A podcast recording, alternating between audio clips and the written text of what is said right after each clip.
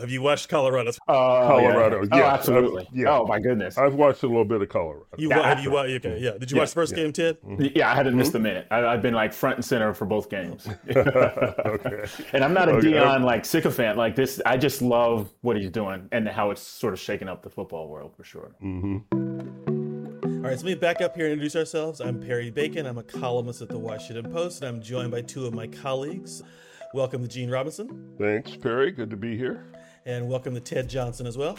Thank you. Great to be here. Uh, may seem a little odd for us talking sports on a Washington Post opinion podcast. Donald Trump will not be mentioned, I don't think, on this podcast, but I don't want to rule out uh, that potential here. So, but we're going to talk about uh, Deion Sanders, who's the new coach at Colorado um, in football, and we're going to talk about. It's going to be a conversation about sports, of course, uh, but also a little bit about race, culture, and politics as well.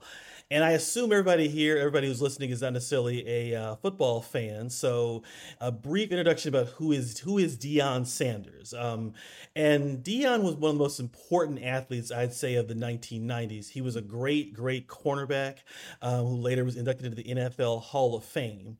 He also played Major League Baseball around the same time.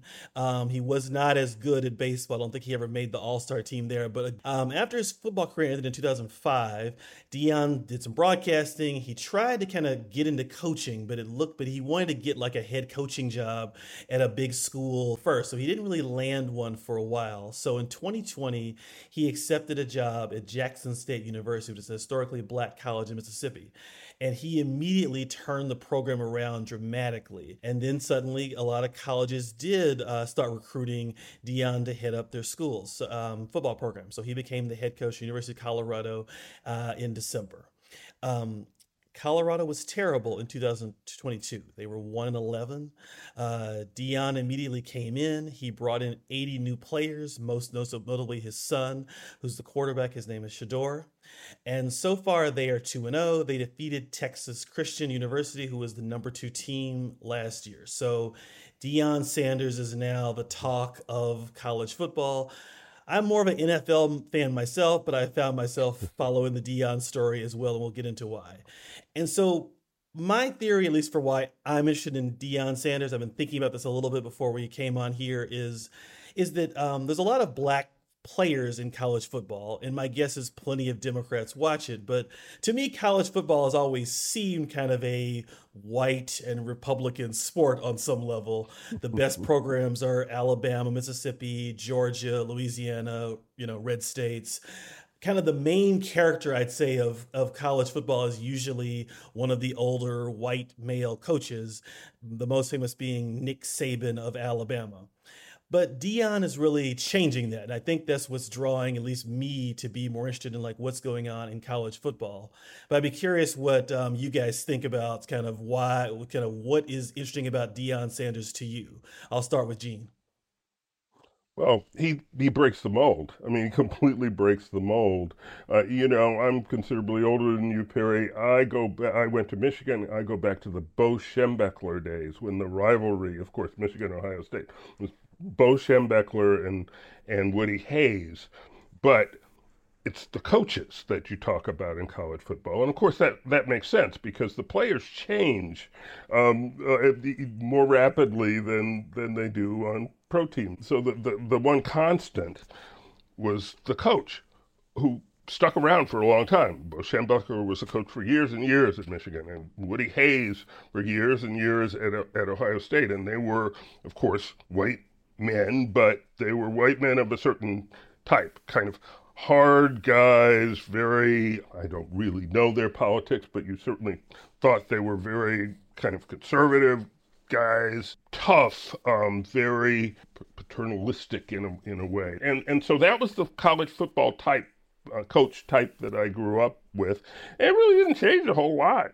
Um, over the over the years, I mean, it, you draw a direct line from from Bo and Woody to Nick Saban and Dabo Swinney and the the big coaches uh, of uh, of our time, and all of a sudden here comes Deion. Here comes Deion Sanders. Um, he comes with a different style, with a different attitude, and with a different skin color, and he and he has this instant success. Ted.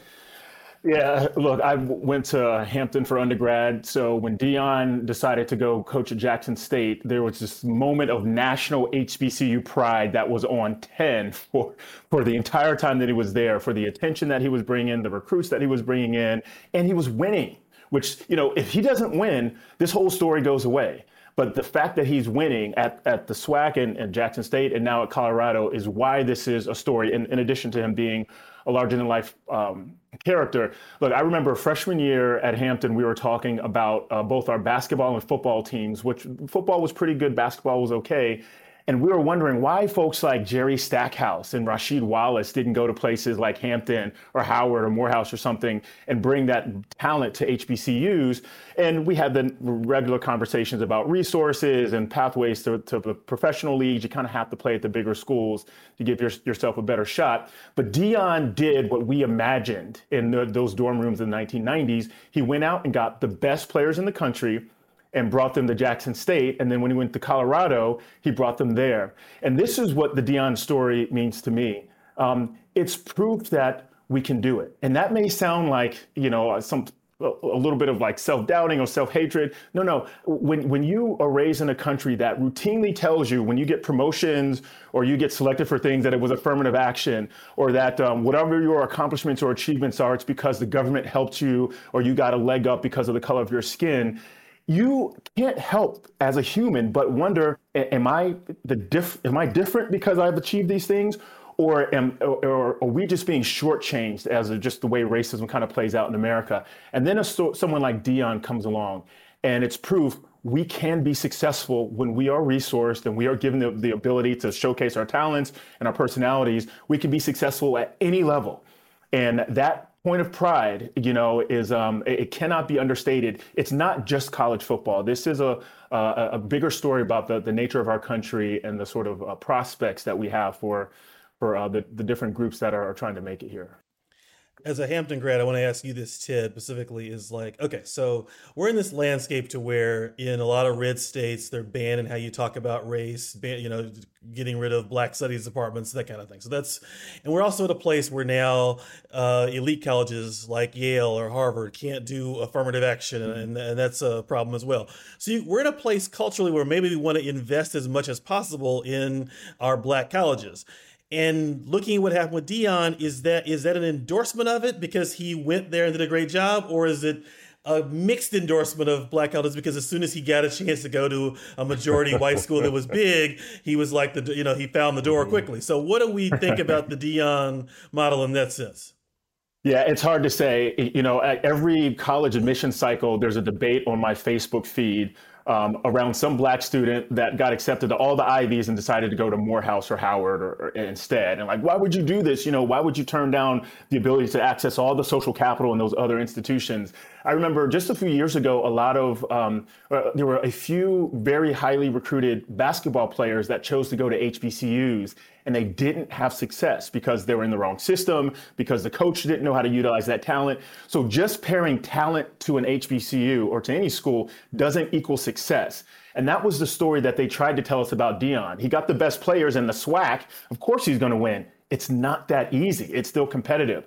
So yeah. if you go to the wrong HBCU with the wrong coach for your talents, you're not going to do well. Um, until these folks start making it in the pros and the MBAs in larger numbers, people are not going to view HBCUs as a pathway to professional sports. And as long as that's happening, um, a lot of the best kids are probably not going to go there. But the, the, there is an, a, a curiosity or an inquiry happening with recruits now that probably didn't exist, especially football recruits five years ago. The, the last thing I'll say is Deion is seen as the exception at the moment. He's not proof that black people can do these things or athletes can do these things. He's proof that he can. And um, as long as you're the minority exception, the, the, that exception tends to prove the rule. What do you think, Gene? Well, look, I grew up in Orangeburg, South Carolina, as home to two HBCUs, Claflin University and South Carolina State College. And football day, South Carolina State was uh, was a was a special day with the bands marching through town, especially if Florida A and M came.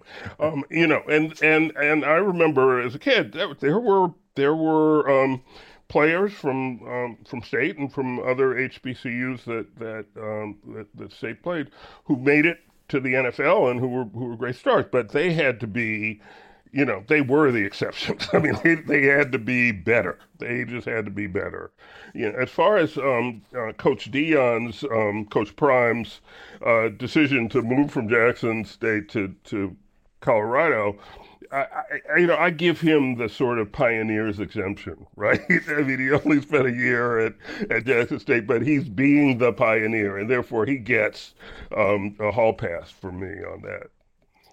Last question: What is Deion?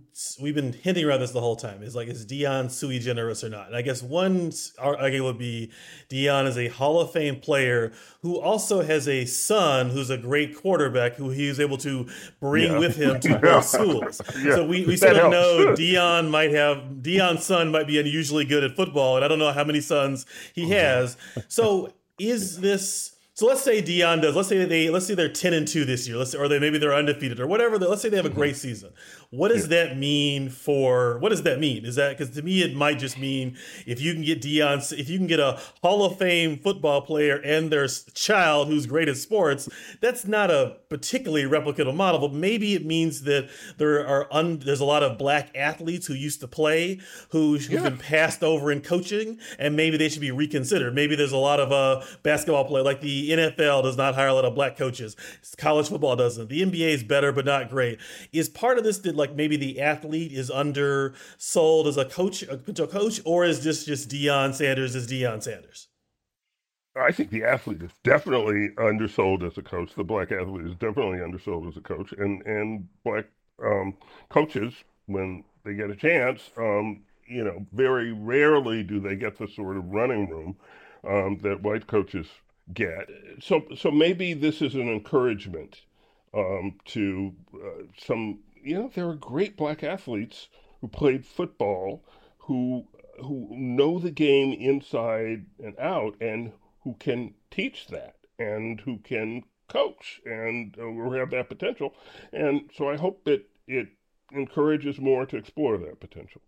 Yeah, I, I agree. Uh, look, um, the two whitest positions on the football field are head coach and quarterback. And in Colorado, um, which is in a state that has a massive black population, those two positions are now held by a very flashy head, head coach and his very flashy son. Just so happens the head coach is a Hall of Famer who's had college collegiate success before, and his son, a uh, quarterback, is probably going to be a, a draft pick in the in the NFL draft. Um, it, there are other places. You know, the NFL has a former player, Eric Bieniemy, who was the mastermind behind Patrick mm-hmm. Mahomes and the, and the Kansas City Chiefs. The guy cannot get a head coaching job in the NFL. Race, absolutely. Incredible. Right. It absolutely plays a part. So the talent is there. The X's and O's is there. The strategic thinking, the game planning, all of it exists with among black athletes, and some are better than others, but but as a group, they are just as good as their white counterparts you know, the, the head coach of the Indianapolis Colts, Jeff Saturday, um, Hall of Famer offensive lineman, was coaching high school football and losing before he became the, the Colts head coach last year, uh, um, just because of, of, who he was. So it's not like Deion got some special pass. This is what happens in the league. Deion just happens to be a, larger than life character and um, and is having success that some of the other guys aren't having. So it'll be interesting to see what he does when his kids are no longer there. But I will say he had the number one recruit in the nation at Colorado to see the Nebraska game last week. That kid doesn't make that trip if Deion's not there and Colorado's not winning. Interesting. All right. We'll end there. Ted, thank you. Absolutely. Always a pleasure. Thanks, Gene. Thanks for talking, talking to us. A lot of fun, Perry.